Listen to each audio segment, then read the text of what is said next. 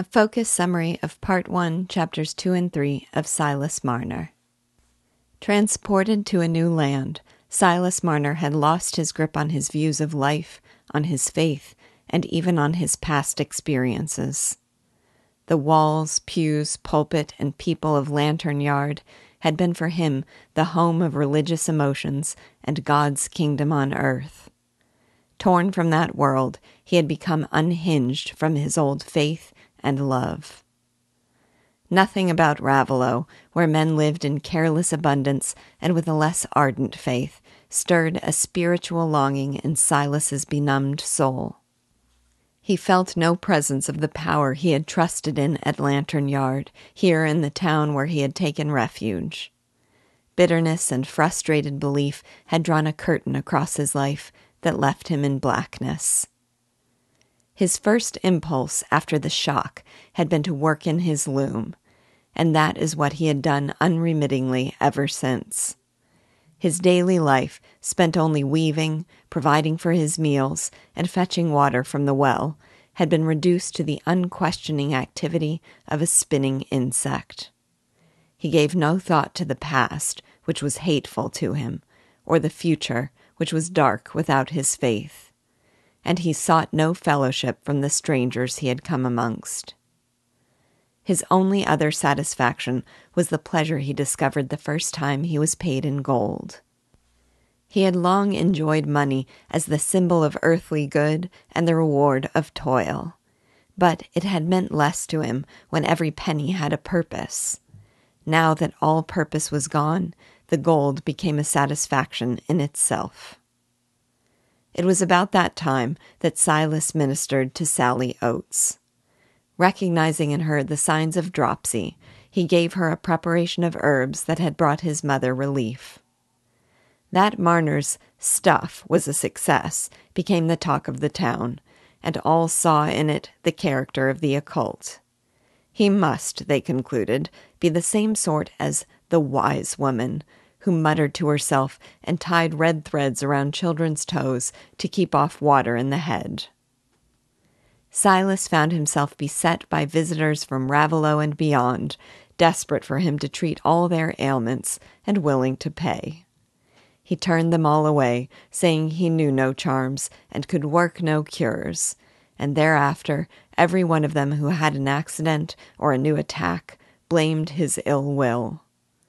So, his kindness toward Sally Oates served only to heighten the repulsion between him and his neighbors and make his isolation more complete. Gradually, Silas's love of accumulating money became an absorbing passion. He had no purpose for it beyond the accumulation itself, and he found pleasure just in watching the heaps grow.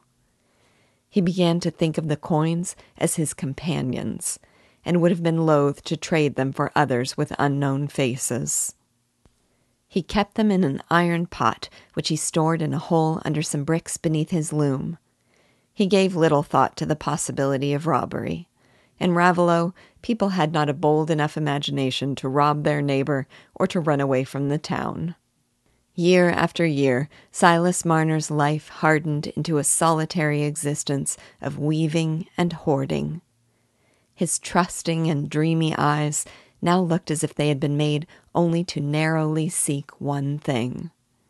Though he was not yet forty, he was withered and yellow, and the children referred to him as Old Master Marner. But a little incident happened which showed that Marner was not incapable of affection.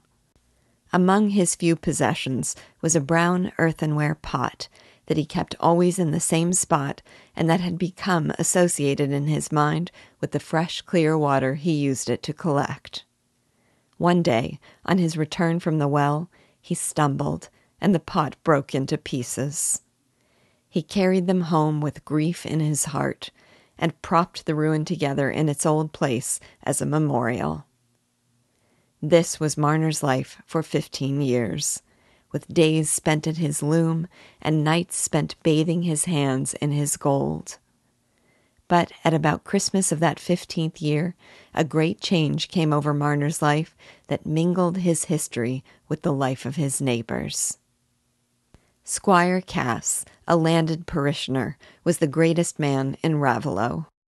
In this low lying village, situated beneath the winds of change, the rich still ate and drank freely, and the poor still thought them entirely in the right to do so. In the season of merrymaking, the rich of Raveloe gave large scale feasts, each in succession, so that when the dishes of one had diminished, the guests only had to walk up the road to the next. These feasts provided everything that appetite could desire, but none in greater abundance than at Squire Cass's. The squire's wife had died long ago, and her absence perhaps accounted for the abundance in the holiday provisions, the frequency of his visits to the Rainbow, and the fact that his sons had turned out so ill. Squire Cass was criticized for keeping his sons home in idleness, and the second son, Dunstan, had a reputation for gambling that could not be dismissed as the sowing of wild oats. The neighbors cared little about what became of Dunsey, known as a spiteful, jeering fellow. But it would be a shame, they thought, if the good natured Godfrey went down the same road. Of late, he seemed to be, and if he went on in that way, he might lose Miss Nancy Lammeter.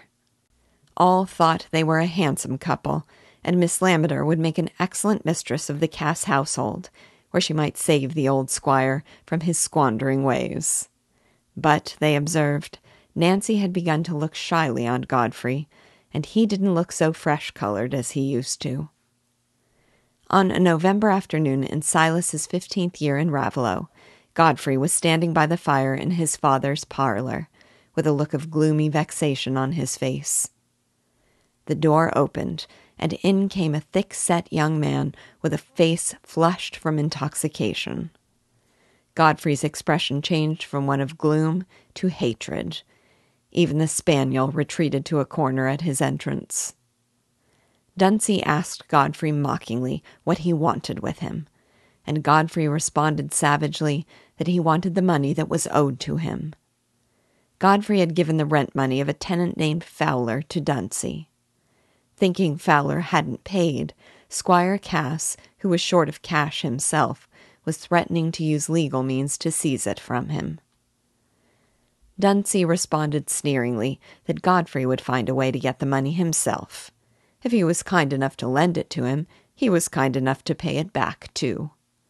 When Godfrey threatened to knock him down, Dunsey reminded him that he had the power to get Godfrey turned out of house and home, by telling the squire the secret of his illicit marriage to a woman named Molly. When, seizing him by the arm, Godfrey cried that he had no money and could get no money, Dunsey cavalierly suggested that he sell his horse Wildfire at the hunt the next day. Godfrey initially dismissed the idea, because, among other things, he was to attend a party the next night where he would see Nancy Lammeter. Realizing this, Dunsey mockingly suggested that maybe Godfrey's first wife could help his chances by taking an overdose of laudanum and leaving him a widower. Quivering and pale, Godfrey felt pushed to the point that maybe it would be better just to tell Squire Cass the whole truth himself, since even if Dunsey didn't, Molly herself might. But, though physically strong, Godfrey was cowardly and irresolute and here he felt any action he took would bring dreadful consequences. Rather than confess and face disinheritance and the certain loss of Nancy, he would fall back on the possibility that neither Dunsey nor Molly would betray him. Worried he had gone too far, Dunstan offered the appeasing suggestion that he take Wildfire to the hunt and make the sale himself. He was a better bargainer anyway, and Godfrey could attend the party. With a few final warnings and threats that there better be no nonsense, Godfrey grudgingly gave in and sent Dunstan on his way. Godfrey was left to idle rumination on his personal circumstances. Even our rural forefathers, in their lives of listlessness and monotony, felt the keen point of sorrow or remorse. That was the condition of Godfrey Cass, who, partly due to a trap laid for him by Dunstan, had been urged into a secret marriage that was a blight on his life. It would have been easier on him if he could blame only Dunstan's diabolical cunning, but he also cursed his own vicious folly. For four years he had wooed Nancy Lammeter with a patient worship and welcomed her bettering influence on his vacant life. But the hope of this paradise had not saved him from his self destructive course. Now all he could do was ward off the evil day when his ugly secret would be disclosed, and he would be banished forever from his home and from Nancy's esteem. The longer he could delay the terrible moment, the more chance there was that something might save him, and the more opportunity there was for him to gratify his need to see Nancy.